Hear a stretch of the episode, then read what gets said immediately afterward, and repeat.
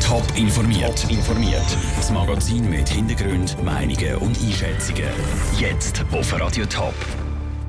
Wie Konsumentenschützer auf die steigenden Krankenkassenprämien reagieren und wie die deutschen Behörden einen Erpresser am Bodensee jagen, das sind zwei von den Themen im Top informiert. Im Studio ist der Peter Hanselmann. Sie steigen Jahr für Jahr für Jahr. Die Krankenkassenprämien. Auch dieses Jahr steigen sie wieder.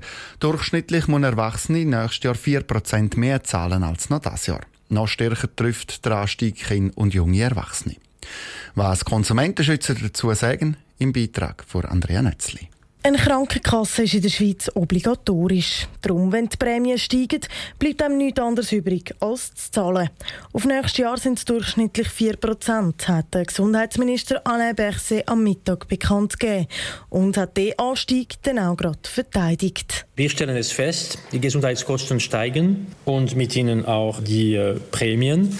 Der Bundesrat hat, ich glaube, sehr viele Sachen schon gemacht, wo es machbar ist. Ich kann zum Beispiel die Medikamente ernennen. Zudem hat der Bundesrat weitere kostendämpfende Maßnahmen beschlossen, die in den nächsten Jahren ihre Wirkung entfalten sollen. Mit 5% steigen die Prämien für Kinder und Jugendliche überdurchschnittlich.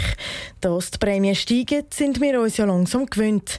Der starke Anstieg aber jedes Jahr ist für die Präsidentin der Stiftung für Konsumentenschutz, Priska Bierer-Heimo, inakzeptabel. Sie fordert Änderungen für die Zukunft dass das Bundesamt für Gesundheit zu wenig stark Kostensenkungen vorantreibt. Wir wissen es bei den Medikamentenpreisen, die werden alle drei Jahre angepasst. Wir wissen es auch bei den medizinischen Hilfsmitteln, die in der Schweiz viel, viel teurer sind. Und wir wissen auch, dass in gewissen Gebieten viel zu viele Operationen gemacht werden, also wir haben eine Überversorgung. Auch wenn die Prämien steigen, kann man schauen, dass man so gut wie möglich davon kommt. Und zwar indem man für sich die richtige Krankenkasse mit den richtigen Leistungen wählt. Aber auch die Krankenkasse selber kann dazu beitragen, dass Kunden günstiger wegkommen. Zum Beispiel sollen Ärzte und Krankenkassen die Rechnungen genauer kontrollieren. Es ist für einen Laien nicht einfach zu erkennen. Ich war zwar beim Arzt, aber was haben jetzt die genau drauf? Und wir verlangen, dass die einfacher gestaltet werden. Sie können überprüfen, sie möchten das stichprobenartig und dort weiss man ja auch, dass es zum Teil Doppelverrechnungen gibt, Sachen aufgelistet sind, die gar nicht erbracht worden sind. Die Kantone Zürich, St. Gallen, Thurgau und Schaffhausen liegen beim Anstieg leicht unter dem Schweizer Durchschnitt. Der Beitrag von Andrea Nötzli. In welchen Kantonen im Sendegebiet Prämien genau wie steigen, das haben wir auf toponline.ch aufgelistet. Es könnte auch aus einem Krimi sein, was zu Friedrichshafen auf der anderen Seite vom Bodensee passiert ist. Ein Mann soll dort Babynahrung vergiftet und dann ins Ladensortiment gemischt haben. Das haben die deutschen Behörden heute bekannt gegeben. Daniel Schmucki, du hast dich mit dem Fall befasst. Was hat äh, der Verdächtige denn genau gemacht? Er hat verschiedene Lebensmittelfirmen und Drogerieketten ein E-Mail geschickt und dort drin hat er damit droht, dass er vergiftete Lebensmittel in den Handel bringt, wenn er nicht mehrere Millionen überkommt. Dass es der Täter ernst meint, das hat er auch schon bewiesen. Zu Friedrichshafen am Bodensee, dort hat er nämlich schon fünf vergiftete Gläschen Babynahrung platziert. Die Behörden nehmen die Drohung darum auch sehr ernst, wie der Uwe Stürmer, der Vizepolizeipräsident von Konstanz, an der Medienkonferenz gesagt hat. Es handelt sich um einen herausragenden Erpressungsfall und wir müssen davon ausgehen, dass wir einen sehr skrupellosen Täter verfolgen, der sehr ernsthafte Gesundheitsgefahren bis hin zum Tod von Menschen gelingend in Kauf nimmt.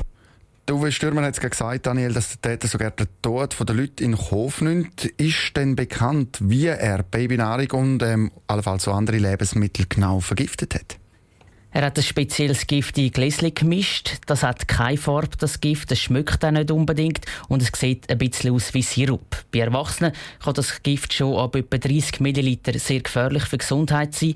Bei Kindern natürlich eben schon in einer kleineren Dosis. Die Petra Mock vom Verbraucherschutzministerium Stuttgart die bittet die Bevölkerung darum auch, besonders vorsichtig zu sein. Ich bitte darum, dass die Verbraucherinnen und Verbraucher beim Lebensmitteleinkauf auf manipulierte Verpackungen achten.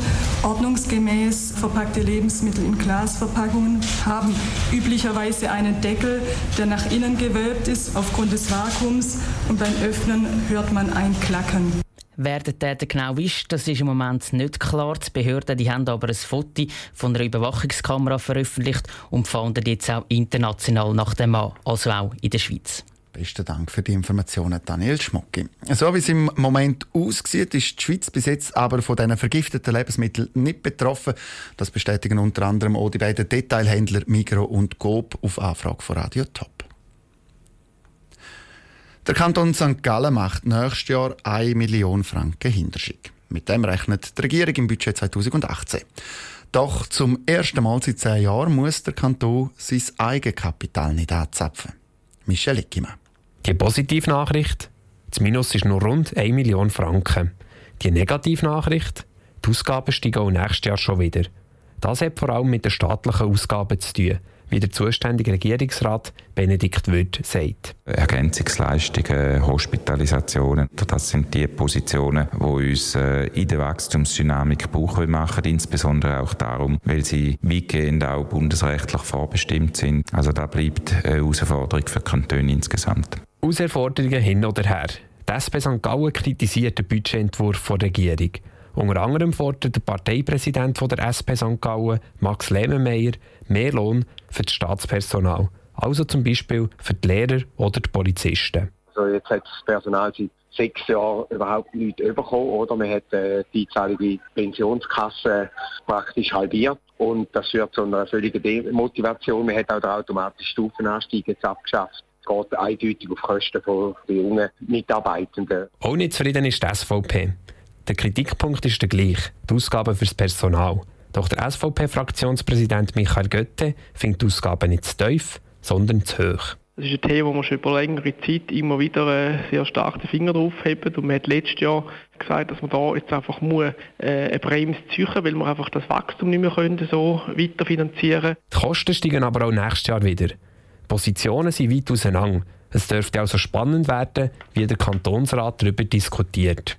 Michel Eckimann. Der Kantonsrat diskutiert dann im November an seiner nächsten Session über das Budget für nächstes Jahr. Top informiert, auch als Podcast. Mehr Informationen gibt es auf toponline.ch.